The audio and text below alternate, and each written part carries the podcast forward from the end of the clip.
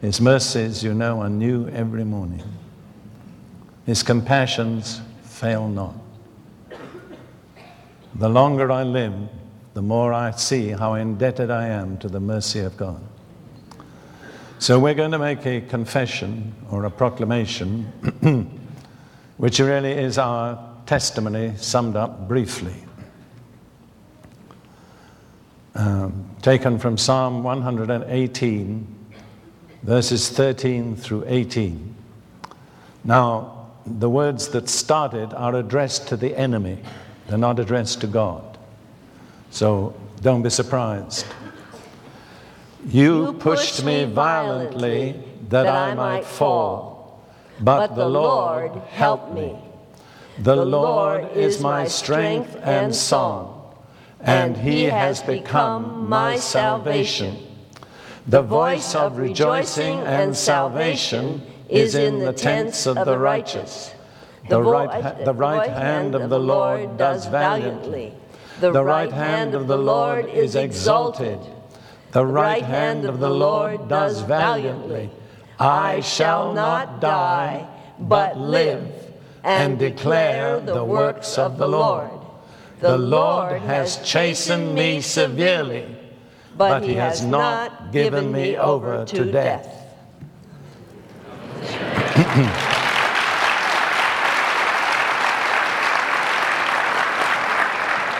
How many of you anticipate the Lord's chastening?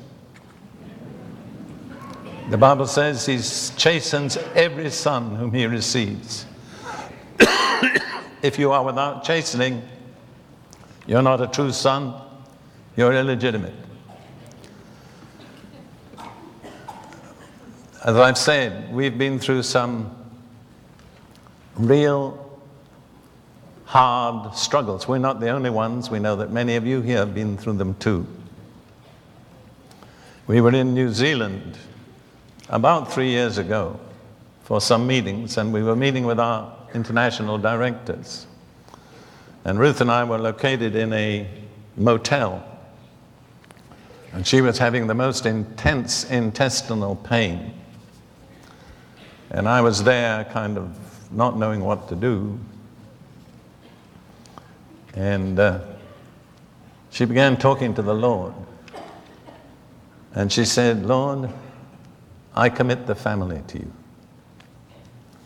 Then she said, Lord, I commit the ministry to you. Then she said, Lord, I commit Derek to you. And I thought to myself, I better do something quickly. and I phoned some brothers, and they came around immediately and prayed. And Ruth was raised up, but she was really at death's door at that moment. Later on, God directed us to take a sabbatical of six months in Hawaii.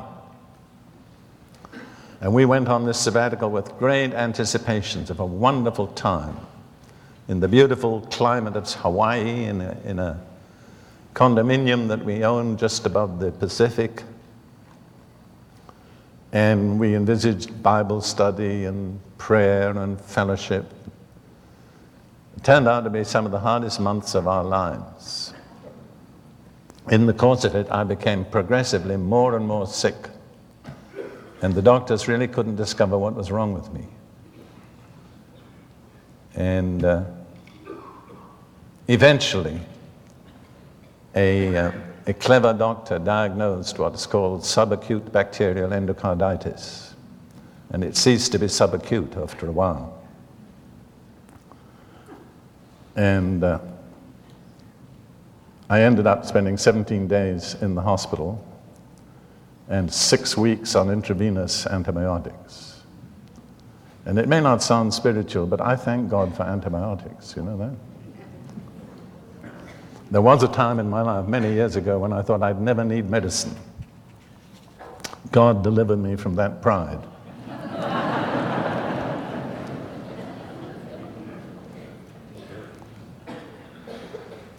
We went there because we felt we'd come to the end of one phase of our ministry, and I'd handed over the administration of the ministry to my son in law. And we wanted to know what God had for us next in our lives. And so we thought if we give him six months, that will be wonderful. And it seemed a very long time to us to take six months away from ministry. Well, at the end of six months, we had heard nothing from God about our future. He had spent all that time dealing with problems in us that prevented us from being ready to hear and respond to what he had to say next. I don't intend to go into detail, but if a preacher speaks about problems, people always conclude it's one or other of three things it's either immorality, or alcohol, or misappropriation of funds. That was not it. But there are plenty of other ways that Christians can block God's purpose for their lives. And I have a deep concern for all of you here tonight. I watched you enjoying the pageant and rejoicing in the beautiful music. But to tell you the truth, I'm confident that many of you are not where you ought to be with God right now. Statistically, I think that's absolutely sure. And so, my desire is to help you, not to accuse you, not to condemn you, but to help you. After we'd come through this period, a dear brother in the Lord said this to me. He said, Your decision to take a sabbatical saved your life. Because if you had gone on traveling and ministry, you wouldn't have had the opportunity to have the close medical supervision that eventually discovered your problem. You would have died. And I want to say to some of you, it could well be that if you go on being as busy as you are, with as little time for waiting on God as you have, you will die when you don't need to. The gospel is a serious message, it's a message of life and death. Now, the theme that was allotted for this conference was dwelling in his presence. Because I was away in Israel and in Britain, I didn't get the theme. But I felt the Lord gave me a message. And had I known the theme, it couldn't have been better suited to the message. I want to speak tonight for a while on something that I think is radically out of place in the body of Christ. I'm not saying in every part of the body of Christ, but in most of the body of Christ. There is something that is out of place. And it's a very important part of the body.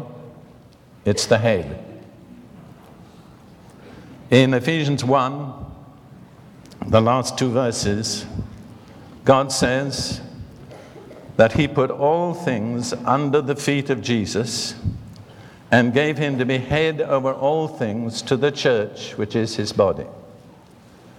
There's an interesting difference in language. God put all things under the feet of Jesus, they were subjected. But when it relates to the position of Christ, He gave Christ the most wonderful gift he could give. It was not subjection, it was not domination, it was the most precious and wonderful blessing that he could offer to the body was to have Jesus as head. And he's head over all things, not over a few things, not over most things, but over all things. And I'm going to deal in a, way, in a moment with the functions of a head. But I just want to ask you right now could you honestly say, in the presence of God, Jesus is head over everything in my life? There's nothing that's outside his control. There's nothing which is not the expression of his determined will for me. In Ephesians 4, verses 15 and 16, Paul writes, and it's in the middle of one of his long sentences. He says, Speaking the truth in love, or being honest in love, we may grow up in all things into him who is the head, Christ, from whom the whole body, joined and knit together by what every joint supplies, according to the effective working by which every part does its share, causes growth of the body for the edifying of itself in love. Notice the whole body depends on the head. And it's only through its relationship to the head that the body derives nourishment and is able to grow and function effectively. If the relationship to the head is impaired, the whole life of the body is automatically impaired. And then in Colossians chapter 2 and verses 18 and 19, Paul says, Let no one defraud you of your reward, or let no one uh, disqualify you, would be a better word. Don't lose what God intends you to have. But this person who defrauds takes delight in false humility and worship of angels, intruding into those things which he has not seen, vainly puffed up by his fleshly mind. What I would call a super spiritual person who claims to be super spiritual but is actually very carnal. And Paul says, Don't let such a person deceive you and cheat you out of your rightful inheritance. And then he says of such a person in the next verse, verse 19, not holding fast to the head, from whom all the body, nourished and knit together by joints and ligaments, grows with the increase which is from God. The NIV says, having lost connection with the head. As soon as we lose connection with the head, we are headed for error, some form of deception, some kind of false teaching, something that is out of line with the truth of God. The only condition of safety for the body, collectively, for each believer individually, is to be rightly related to the head. Every true believer has a divinely prepared direct connection with the head, Jesus Christ. Let no one ever interfere with your personal connection with the head. Pastors are wonderful people, but they cannot take the place of Jesus. The function of a pastor is not to be your head, it's to help you cultivate your relationship with the one who is your head. It's not to tell you the answers to all your problems, it's to show you how to find the answer for yourself from Jesus. Some people are lazy. They just want some human being to solve all their problems. It doesn't work that way. And some leaders are despotic. They want to take control of people. I've been through all that, and thank God I've come out of it. And I have no desire to be in it again. You have to have your own personal relationship with Jesus. You have to be able to hear Him speak to you. You have to be able to be directed by Him. You have to have something inside you that tells you when He's pleased and when He's not pleased. You have to be sensitive to the head. Now, I want to speak about four functions of a head. This is not a lesson in physiology. I'm not competent to give one. These are just simple, practical perspectives. In my way of thinking, a head or the head has four main functions. First of all, to receive input. Every part of the body has a right to communicate with the head, and the head receives communication. Number two, to make decisions. The head decides what the body is to do. Number three, to initiate action. And the key word is initiative. Because the one who takes the initiative is the head. And number four, having taken the initiative to coordinate the activity of the members carrying out the decision of the head. I'll say those just once again because I want you to be considering your own relationship with Jesus and also considering the relationship of the body, the church, as you know it today here in America. All right, here are the four functions. Number one, to receive input. Excuse me. Number two, to make decisions. Number three, to initiate action. And again, I want to say the word initiative is a key word. And number four, to coordinate the activity of the other members as they carry out the decision of the head. Now, in the body of Jesus Christ, the church, the headship of Jesus is effective only through the Holy Spirit. The Holy Spirit is the only means by which Jesus can communicate with the body, direct the body, control the body, and preserve the body. So we are talking not merely about a relationship with Jesus, but what goes with that, a relationship with the Holy Spirit. I'll give you just a few of many scriptures along that line. In John chapter 16, verses 12 through 15. Jesus is taking farewell of his disciples. And he says, I still have many things to say to you, but you cannot bear them now. However, when he, the Spirit of truth, has come, he will guide you into all truth. So Jesus is saying, I can't tell you everything you need to know now. You're not in a condition to receive anymore. You're already overwhelmed by what I've told you. But that doesn't matter because the Spirit of truth, the Holy Spirit, is coming and He will guide you. He will take over from me your direction. It's interesting that the translation says, when He, the Spirit of truth, is come, because the original text is Greek. And those of you that know anything about genders, there are three genders in Greek masculine, feminine, and neuter. He, she, or it. Now, the Greek word for spirit, pneuma, is neuter. So the normal pronoun would be it. But the, the rules of grammar are broken to put in the pronoun he. Why? To emphasize the Holy Spirit is a person. He's not just something, he is someone. And you can't relate rightly to the Holy Spirit if you merely relate to Him as an it. He's a He, He's a person. God the Father is a person, Jesus Christ the Son is a person, and the Holy Spirit is a person. And Jesus says, from this time forward, my relationship with you will be effected through the Holy Spirit.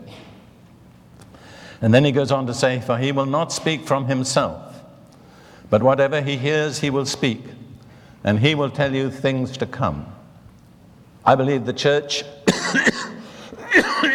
should have direction concerning the future, supernatural direction from the Holy Spirit. Not everything, but the things we need to know. My personal view of the world situation is that a church that goes into the future without the Holy Spirit to guide is going into disaster. I think we have only just glimpsed the troubles and the pressures that are coming on the whole world, and not least on the United States of America. And we are going to need the Holy Spirit to warn us of things that are going to happen so we won't be in the wrong place at the wrong time. One of the prayers that Ruth and I pray continually is to be always in the right place at the right time. But only the Holy Spirit can make that possible. Then it says in verse 14, He, the Holy Spirit, will glorify me. And please note that's one distinctive mark of the Holy Spirit. There's a whole lot of things in the charismatic movement which are said to be the work of the Holy Spirit, but they lack the mark of glorifying Jesus. Anything that exalts a human personality is not from the Holy Spirit. It may be spiritual, but it's not from the Holy Spirit. Bear that in mind. Whatever the Holy Spirit does, his ultimate aim is always to glorify Jesus. If Jesus is not in the center of the stage, the scenario was not from the Holy Spirit. That's enough, I think, of that passage. Let's go on to Romans 8, verse 14.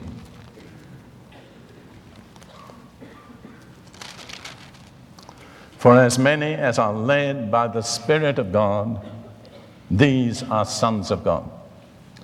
The word there is not a child, but a grown up son. How can you live as an adult Christian?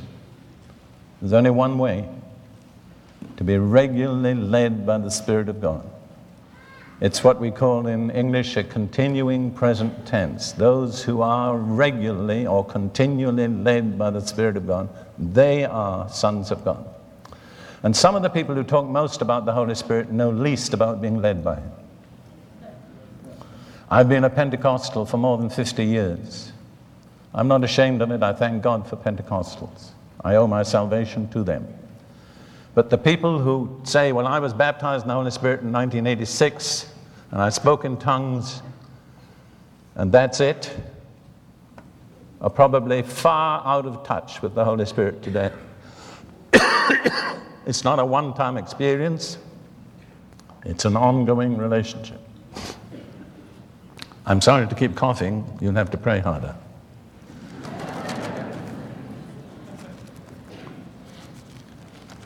2 Corinthians 3 17.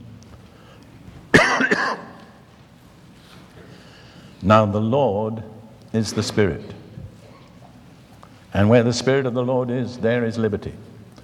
The Lord in the New Testament is equivalent to the sacred name Jehovah, or whatever you want to call it, in the Old. So not merely is God the Father Lord, not merely is Jesus Christ the Son Lord, but the Holy Spirit is Lord. He Himself is God. And where He is Lord, there is liberty or freedom. Again, with my background in Pentecostalism, I've seen the snare that many fall into, and charismatics just follow them, assuming that because you got blessed through dancing and jumping last time, every time you want to get blessed, you have to dance and jump. Brothers and sisters, that's not liberty, that's bondage. Liberty is doing what the Holy Spirit directs at any given time in any given place. And there's a lot of variety in the Holy Spirit. He's got more than one act. And then in Ephesians 2,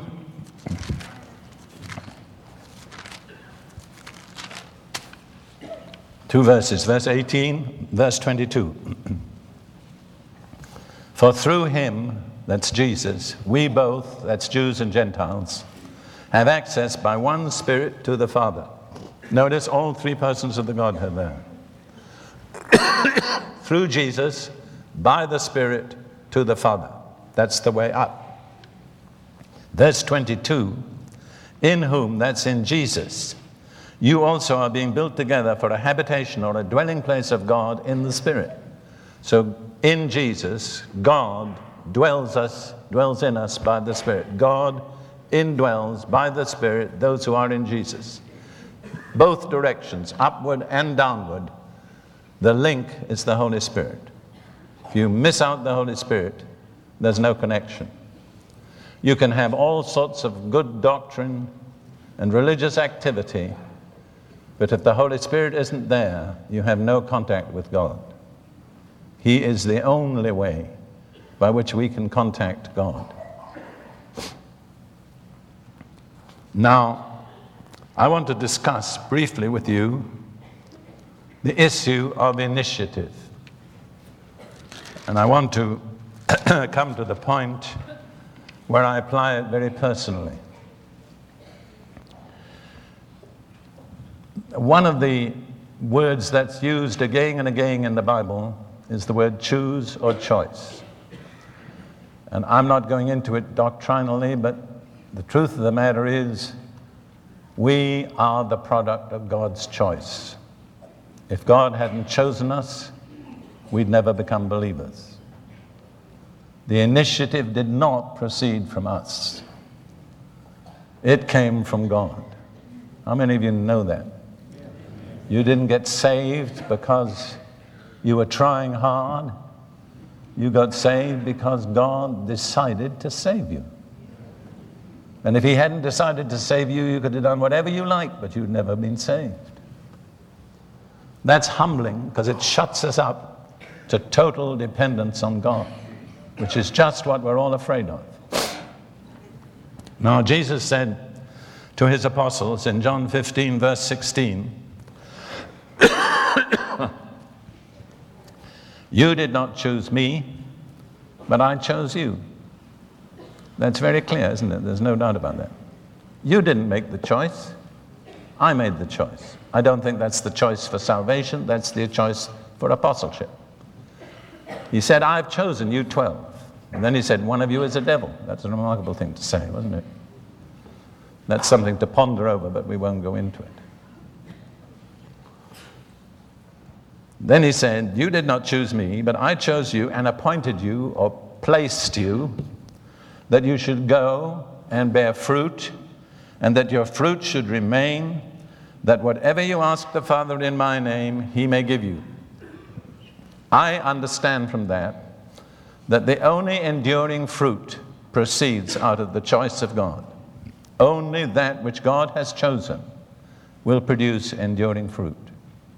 You can have all sorts of religious elections and programs in the church and religious activities, but if God didn't initiate them, there will be no permanent fruit whatever. And then Jesus also said, And whatever you ask the Father in my name, he may give you.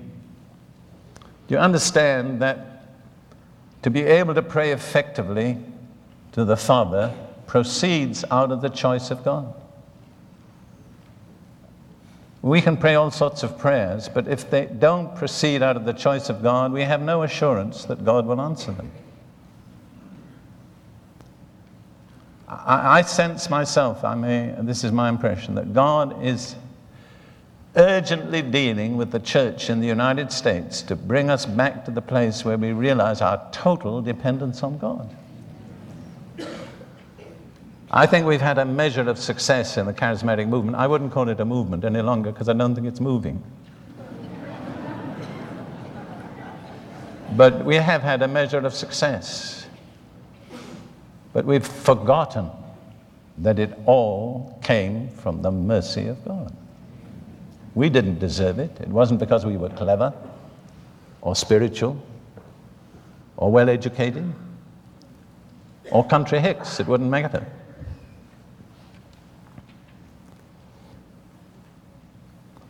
So initiative is expressed through choice.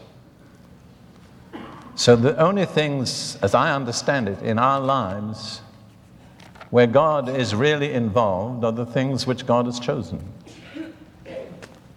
I think that applies to marriage. If you're considering getting married, my advice to you would be marry the person of God's choice. Find out. Don't make your own decision. I've been married twice. My first wife is with the Lord. My second wife is here with me. My first marriage lasted 30 years. And our present marriage has lasted 14 years. Both have been happy and successful. And not a lot of people can say that in the world today. The reason is God chose. I didn't. I've never chosen a wife. I'm not saying everybody has to have it that way, but that's the way it was with me. God knew I wasn't intelligent enough to make the right choice. I say that sincerely. When it comes to abstract reasoning, I'm successful. When it comes to understanding people, I'm at a loss. So God very directly intervened and overruled in each situation, and in neither instance was I trying to get married. Listen, young women and young men, I've never dated, but I've been married happily twice. You don't have to date in order to get married. And that applies to older people too. I'm not saying it's wrong to date, but don't depend on dating, depend on God. Excuse me. That's what happens when you have a microphone in front of your nose.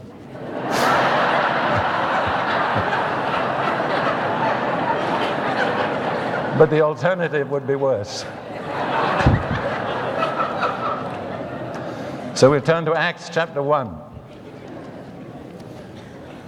just before the day of Pentecost. The 11 remaining apostles had assembled in Jerusalem with a lot of other people. But then there, were, there was one missing because there had to be 12. I really don't know exactly why there had to be 12, but there had to be 12. Because there were going to be 12 foundations in the New Jerusalem and 12 gates to the city, and anyhow.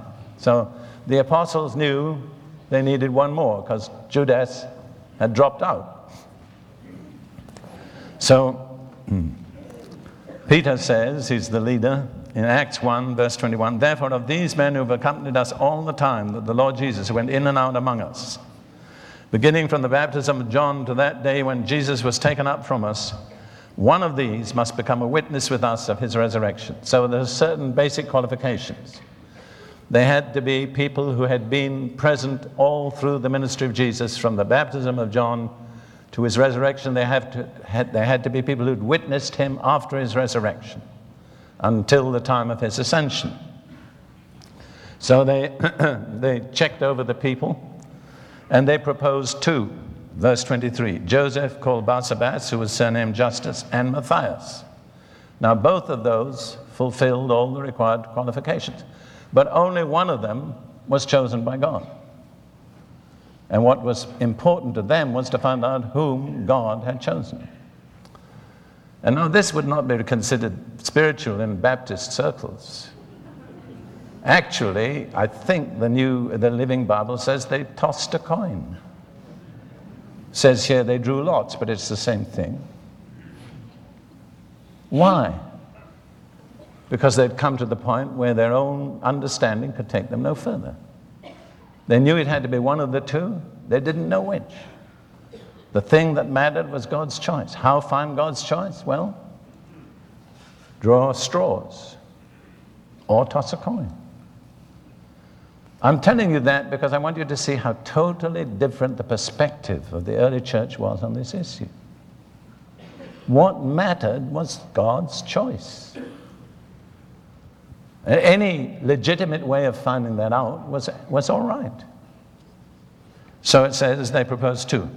They prayed and said, You, Lord, who know the hearts of all, show which of these two you have chosen to take part in this ministry. And they cast their lots, and the lot fell on Matthias. And he was numbered with the 11 apostles. He became the 12th apostle. But you see, the, the, the thrust of everything in the whole area of apostleship, from the choice of Jesus to the choice of Matthias, was God's choice. Because God's choice expresses God's initiative, and God's initiative expresses God's headship. And any time we take the initiative out of the hands of God, we have shut off the headship of Jesus. We have been actually extremely presumptuous. May God forgive us Basically, I think the church is going to have to come on its face before God and say, God, we have been totally presumptuous. And we repent.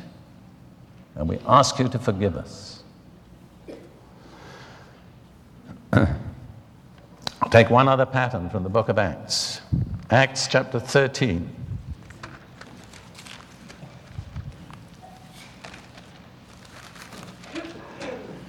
verses 1, 2, and 3.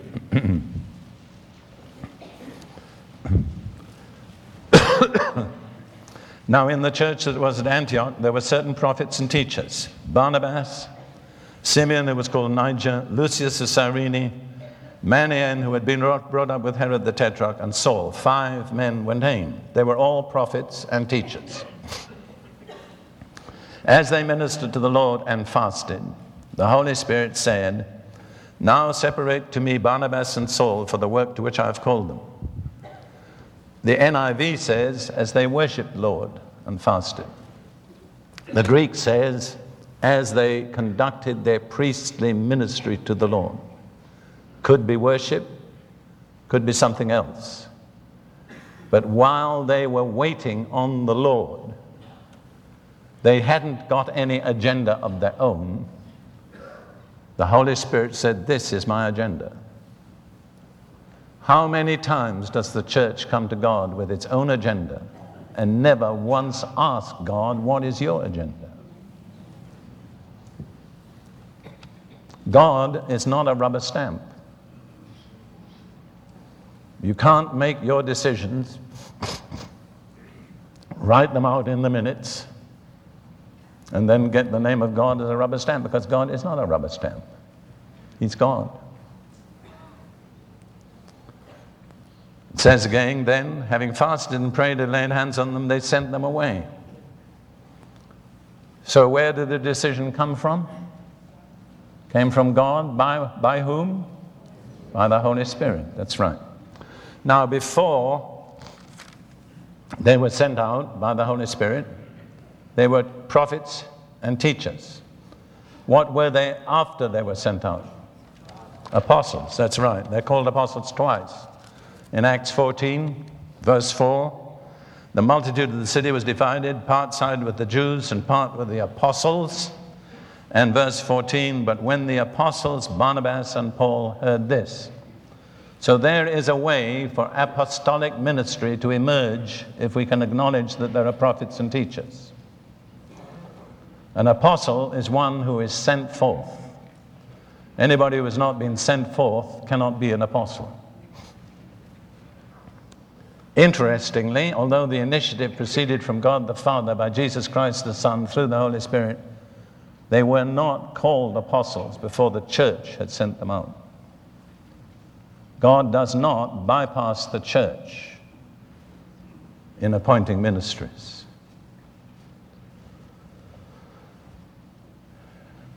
Now, I like to read just the final statement about this ministry in Acts 14 26. This is the end of the ministry. From there, they sailed to Antioch where they had been commended to the grace of God for the work which they had completed. They came together, called the church together, and reported. It's very right, normally, for people who are sent out to do something to report back to the people who sent them out. That is, to be answerable, to be responsible. But what really blessed me years ago when I read this was that they'd been commended to the grace of God for the work which they had completed or fulfilled. And I said to myself, how many of us in the church today can say we have completed the work that we were assigned to? Not just done part of it, but done the whole job. And my explanation is because the initiative proceeded from God. Anything else will not produce the same result. Now, let me turn to 1 Corinthians chapter 2.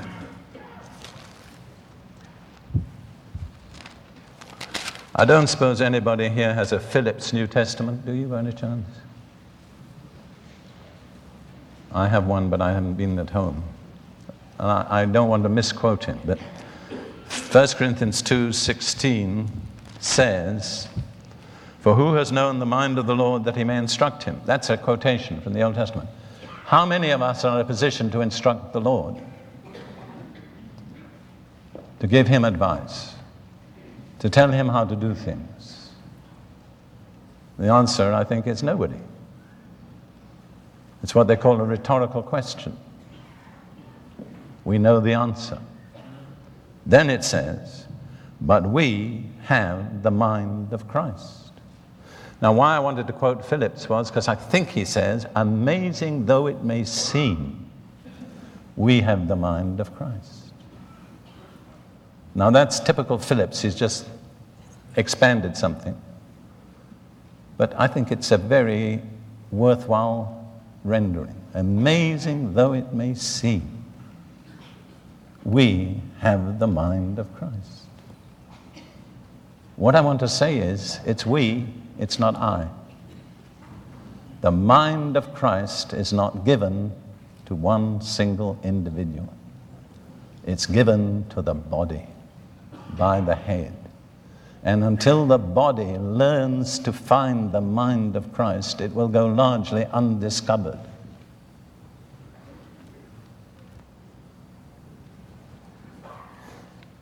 Can we say, can you say in your particular fellowship or church, we have the mind of Christ?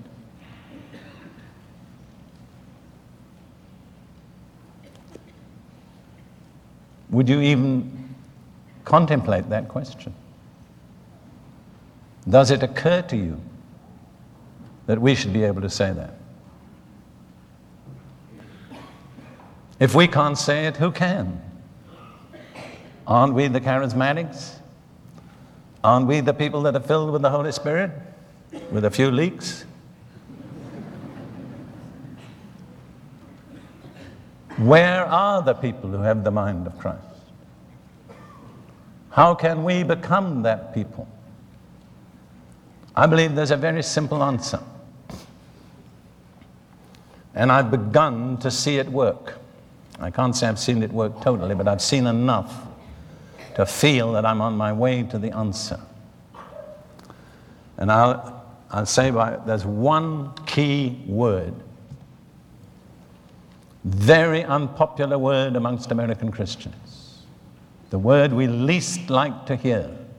Some of you can guess what it is wait. Not work, but wait. We are so work oriented, we work ourselves to death. But that's only half of the gospel. Let me give you just two.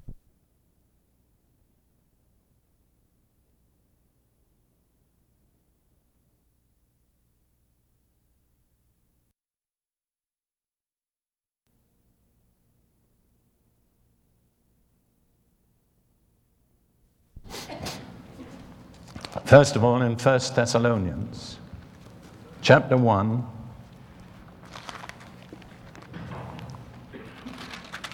verses 9 and 10. 1 Thessalonians 1 9 and 10. Paul is writing to these who are some of the earliest Christians, probably one of the first letters he wrote. And he's speaking about the impact that the gospel had made in Thessalonica. And he says, They themselves declare concerning us what manner of entry we had to you in Thessalonica, and how you turned to God from idols to serve the living and true God and to wait for his Son from heaven. Notice they, they, did, they turned to do two things to serve and to wait. That's the totality of the Christian life. Serving is not all of it. In fact, it's very incomplete if it's not accompanied by waiting. We serve, we wait. The Bible, in more than 50 places, speaks about the need or the necessity of waiting on God or for God. Is anybody got an NIV here? Can I, anybody in the front? Can I borrow it from uh, for a moment?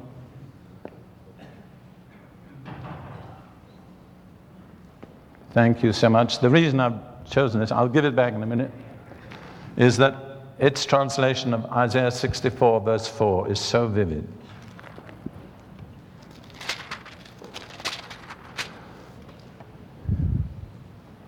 This is Isaiah 64, verse 4.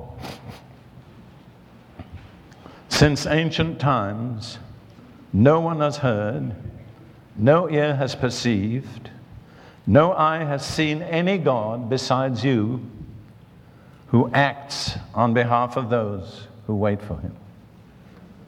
So, this is a picture of the one true God. And what is his distinctive characteristic? He acts on behalf of those who wait for him. And if you want Him to act on your behalf, you know what you have to do? You have to wait. Thank you so much. May the Lord bless this Bible.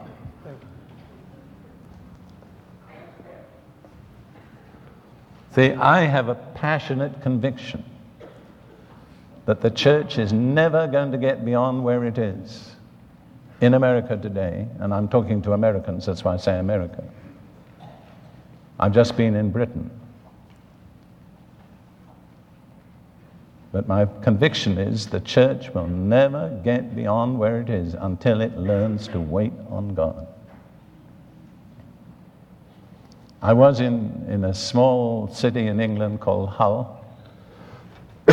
we were there, I think, four years ago. And uh, at the end of my series of meetings, I called the leaders up on the platform and prayed for them. And apparently, God released something through that. So they've been urging us to go back, and we were back there this past weekend. And uh, for four years, a group of leaders, numbering, representing perhaps 15 churches now, have been meeting together and waiting on God. Almost unbelievable. And these meetings that we were in, in a way, were different from almost any meeting I've ministered in. Not because I was different, but because something had changed in the atmosphere. And I preached some very straight messages that only those sins we confess are forgiven. If we don't confess our sins, they are not forgiven. God is fully well ready and waiting to forgive, but He's laid down a condition. If we confess our sins, He is faithful and just. And at the end, we had about 10 couples without any emotion or hype. I said, Now, if you need to confess sins, you can confess them to God. But the Bible also says, confess your sins one to another that you may be healed. And there's one major barrier to healing is unconfessed sin. You're free to come down. Well, they came down for about two hours, just coming forward one by one to confess their sins. And some of them were quite well known leaders in that area. Now, to me, that's significant. And I see it as the fruit of people waiting on God. I hear a lot of prophecies about revival, and I may have given some myself, but I'll tell you one thing we don't have revival until we have it. And we don't have it until we've met the conditions. You can prophesy as much as you like, but the real barrier to revival is unconfessed sin. And until that's dealt with, you can do as much as you like. You can do all the preaching and all the singing and all the publicity. But the results will be disappointing.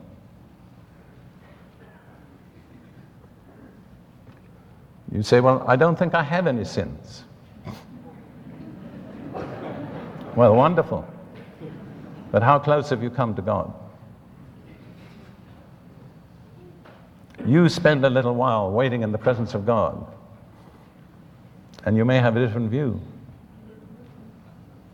See, I'm sharing out a personal experience. I've never been a backslider, as it's called, quote, backslider. I've served the Lord more than 50 years. And by the grace of God, I have seen uncounted numbers of people helped. But when Ruth and I got alone with God, without any premeditated plan or agenda. It took God six months to clear up the debris in my life.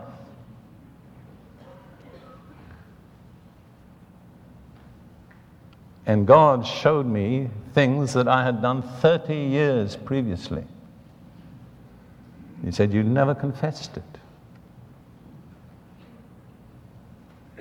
And just to help us humble ourselves, Ruth and I confess to one another. You don't have to do that always. But the Bible does say, confess your sins one to another, doesn't it? You know that? James 5, verse 16.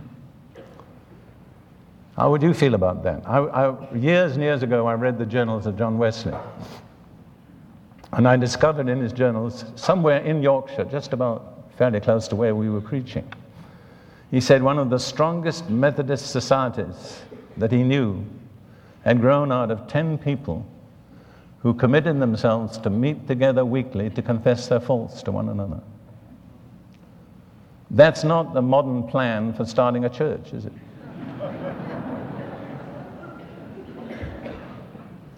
but after all, the Methodist movement did impact the whole of Britain and most of the United States for one century.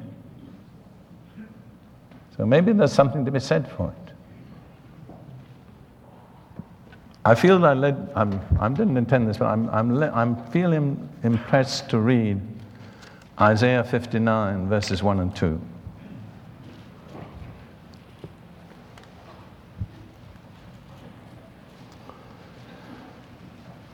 We're so used to referring these words to the Jews that we sometimes forget they apply to Gentiles also. Isaiah 59, 1 and 2. Behold, the Lord's hand is not shortened that it cannot save, nor his ear heavy that it cannot hear. God has still got good hearing, and his arm still is powerful. But your iniquities have separated you from your God, and your sins have hidden his face from you, so that he will not hear.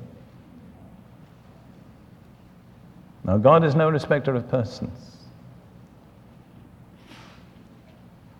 It's wonderful to, to, know that we have the right of access to God through the blood of Jesus.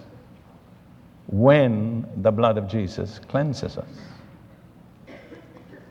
But the blood doesn't cleanse those who don't confess.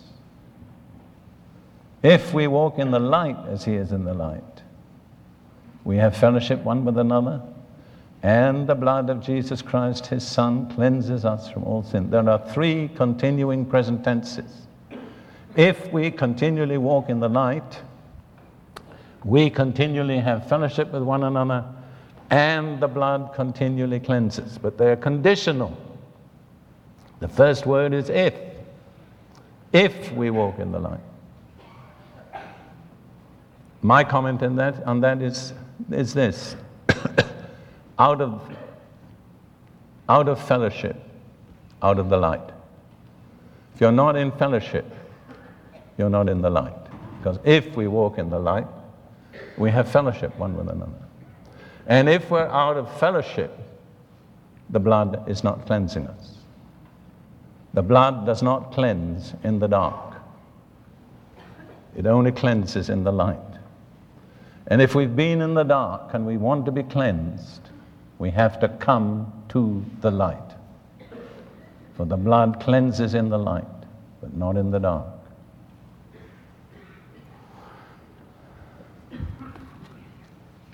I personally believe, this is entirely a personal opinion, that God will never have his way with the church in America until the leaders of the church take time to wait on God. And I say specifically the leaders. I'm going to end by reading an account from a friend of mine, a well known minister, Johannes Facius, who's the head of International Intercessors, a Dane who lives in Germany and speaks English. And uh, he just wrote this newsletter, of which I received a copy, about something that has just happened in Australia. How many of you have been to Australia? Well, the Aussies are a pretty tough crowd, I think you'll agree. And uh, a breakthrough in Australia, a spiritual breakthrough, would be a remarkable event, and I believe it's coming. But I want to read this account. I hope it'll help you. I just hope my voice will hold out. it's dated September 1992. A couple of days ago, I returned from the ends of the earth, Australia, and the most unique gathering of spiritual leaders I have ever attended. After this experience, I will never be the same again. And he's a man of mature ministry and experience. Noel Bell, intercessors for Australia, and Tom Hallas, leader of YWAM in Australia, and I know them both had felt the need to call together pastors, elders, and leaders of ministries from all over Australia to come together to seek the face of the Lord. The conference was called Leaders Looking Unto Jesus, and the time frame was three weeks. This in itself was a daring step. How could anyone imagine it being possible for busy spiritual leaders to set aside three whole weeks? When I realized that more than 100 had responded to this call and saw that most of them stayed for the whole period, I was convinced that it had to be one of the seven wonders of this world.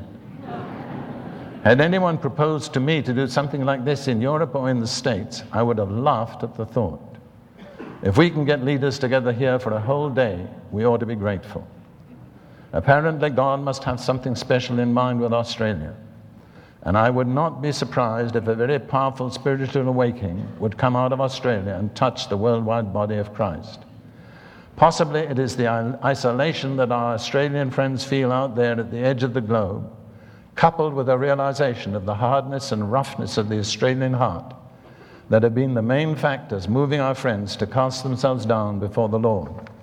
At any rate, no matter how far I go back in living memory, I have not been a part of anything like this before in my years in the ministry. So let me enlighten you with some of the extraordinary things that took place. Then there are a few headings. Sitting at his feet.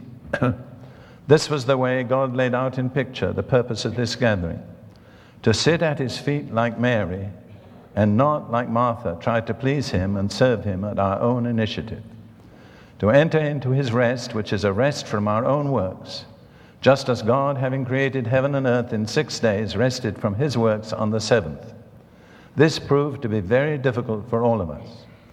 Whenever we tried to sit silently in his presence, only five minutes would pass, and someone would not be able to wait any longer, but had to break in with a prophecy or a song or a scripture reading, all proving how hard it is for us to wait and let the Spirit take the initiative.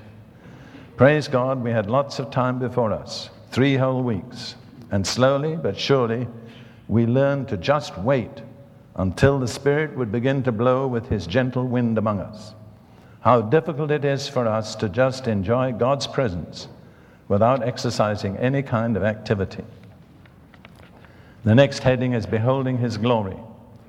2 Corinthians 3:18 became very much alive to us. But we all, with unveiled face, beholding as in a mirror the glory of the Lord, are being transformed into the same image from glory to glory, just as by the Spirit of the Lord. Coming under the entire lordship of the Holy Spirit is equal to coming face to face with Jesus. That's exactly what I was trying to say. In the light of His glory and perfection, we can measure ourselves in all our shortcomings and be exposed to the transforming power of His Spirit, changing us into the image of His dear Son. How different this way is to our own attempts at looking at ourselves and despair over all that is lacking of Christlikeness in our character. God had called us together not as we had expected to load on us new knowledge and information, but to change us into the likeness of His dear Son. Next heading, the vertical way. For me personally, a change took place in my whole thinking. As one who's been active in the prayer movement for more than 20 years, I had developed a way of discerning problems and places by help of the information available and using my analytical mind. By looking unto Jesus and waiting to come face to face with Him, I discovered that any true discernment of any situation only comes when we look at it through His face. If we want a true picture of ourselves, we need to see ourselves the way He looks upon us. If we want to know where the church is standing and how the situation is in our very own nation, we can look at it at the horizontal level and measure it by the outward appearances, but we would end with a wrong and untrue picture. Only as we behold the face of the Lord and come to understand His burdens for His church and His world, we can apply our prayers or ministries with great effect. The last heading is Falling in Love with Jesus. When people give themselves to seeking the Lord over a three week period, one would expect that they would end up by being drawn into intimacy with Him, and so it was. The overall discovery of this time was a deep realization of how far away from our first love and from the centrality of Christ we had been used to living our lives, even as his servants. Therefore, the calling was to enter into the bridal chamber and to fall in love with our heavenly bridegroom, to return to our first love and make Jesus the center and focus of everything we were doing. and so it happened. As he went on exposing his great and strong love to us, we yielded more and more to him, and the joy and the worship increased in quality and strength. At the end, whole sessions were spent just reveling in his love. We had lost any ambition of being effective and wanted only to be with him more and more. The Song of Solomon, with its many rich pictures of the developing love relationship between the bride and the bridegroom, became a guideline for us all the way through. I know that I am using big words when I say that nothing so far in my life can compare with these weeks but I'm convinced that no matter how big such a statement might sound, it is the truth. And as I'm writing this newsletter, I have a strong desire in my heart to be allowed to continue in this direction, looking unto Jesus. This is also what I wish for all of God's people that they would have the great joy of being a part of such a gathering in the nearest future. Now, I read that simply because I wanted to move out of the realm of theory and into the realm of practical experience. That's an up to date account of what happens when people take time to wait on God. Dear brothers and sisters, I'm convinced that the greatest need in the life of most of you is to take time with God. And I'm persuaded, if I'm sorry to say it, that most of you don't give God much time. And I think that's a thing of which many of us need to repent. Ruth and I have learned, and this is very, very miniature, we've learned to take one day a week to wait upon God. It's Wednesday. And we have no idea what will happen. We don't have an agenda, we don't have a prayer list. Sometimes we start by reading the Bible, sometimes we don't. But at the end of the day, we tend to say to ourselves, How did we ever get here? We had no plan or thought of being involved in what we're in at the end of the day.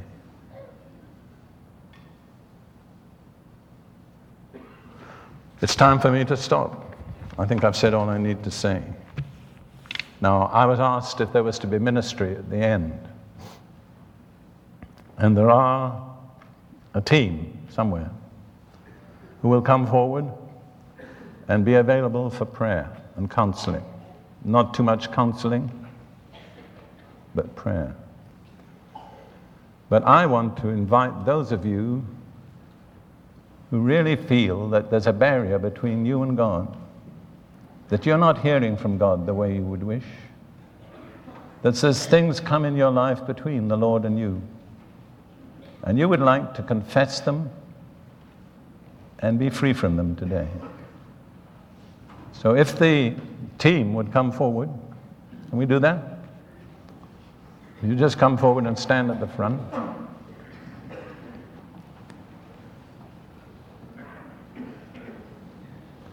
Now, these are mature men and women of God.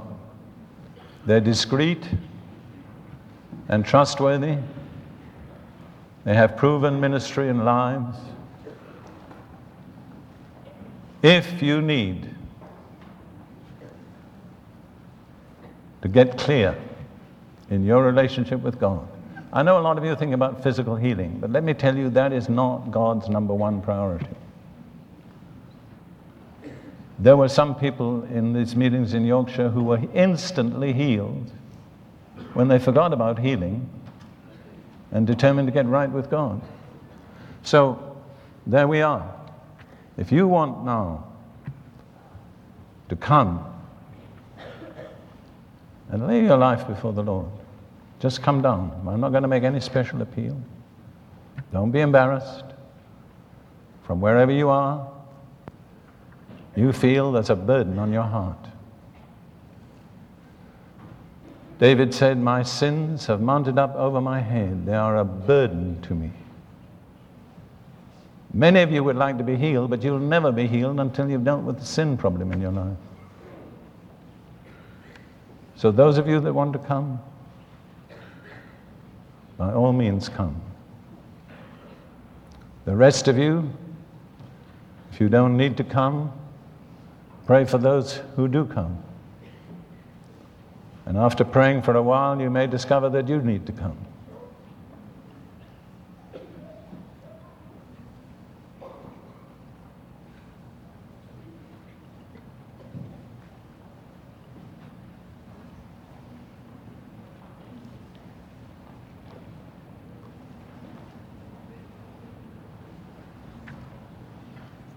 If you need to leave, please just go out as quickly and as quietly as you can without disturbing others.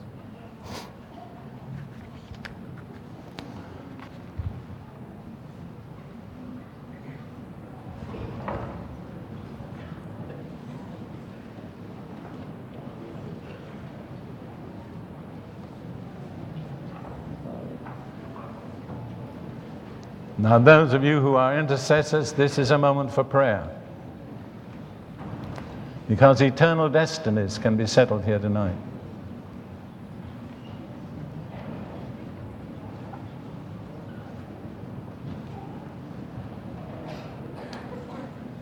Where's my wife? Ruth?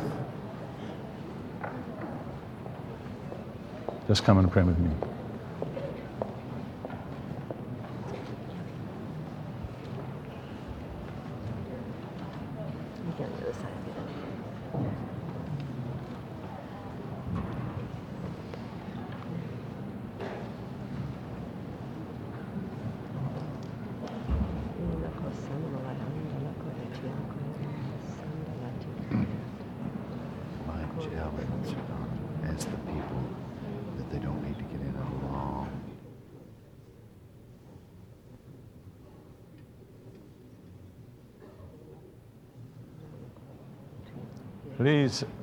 Note that this is not a moment to tell your life story.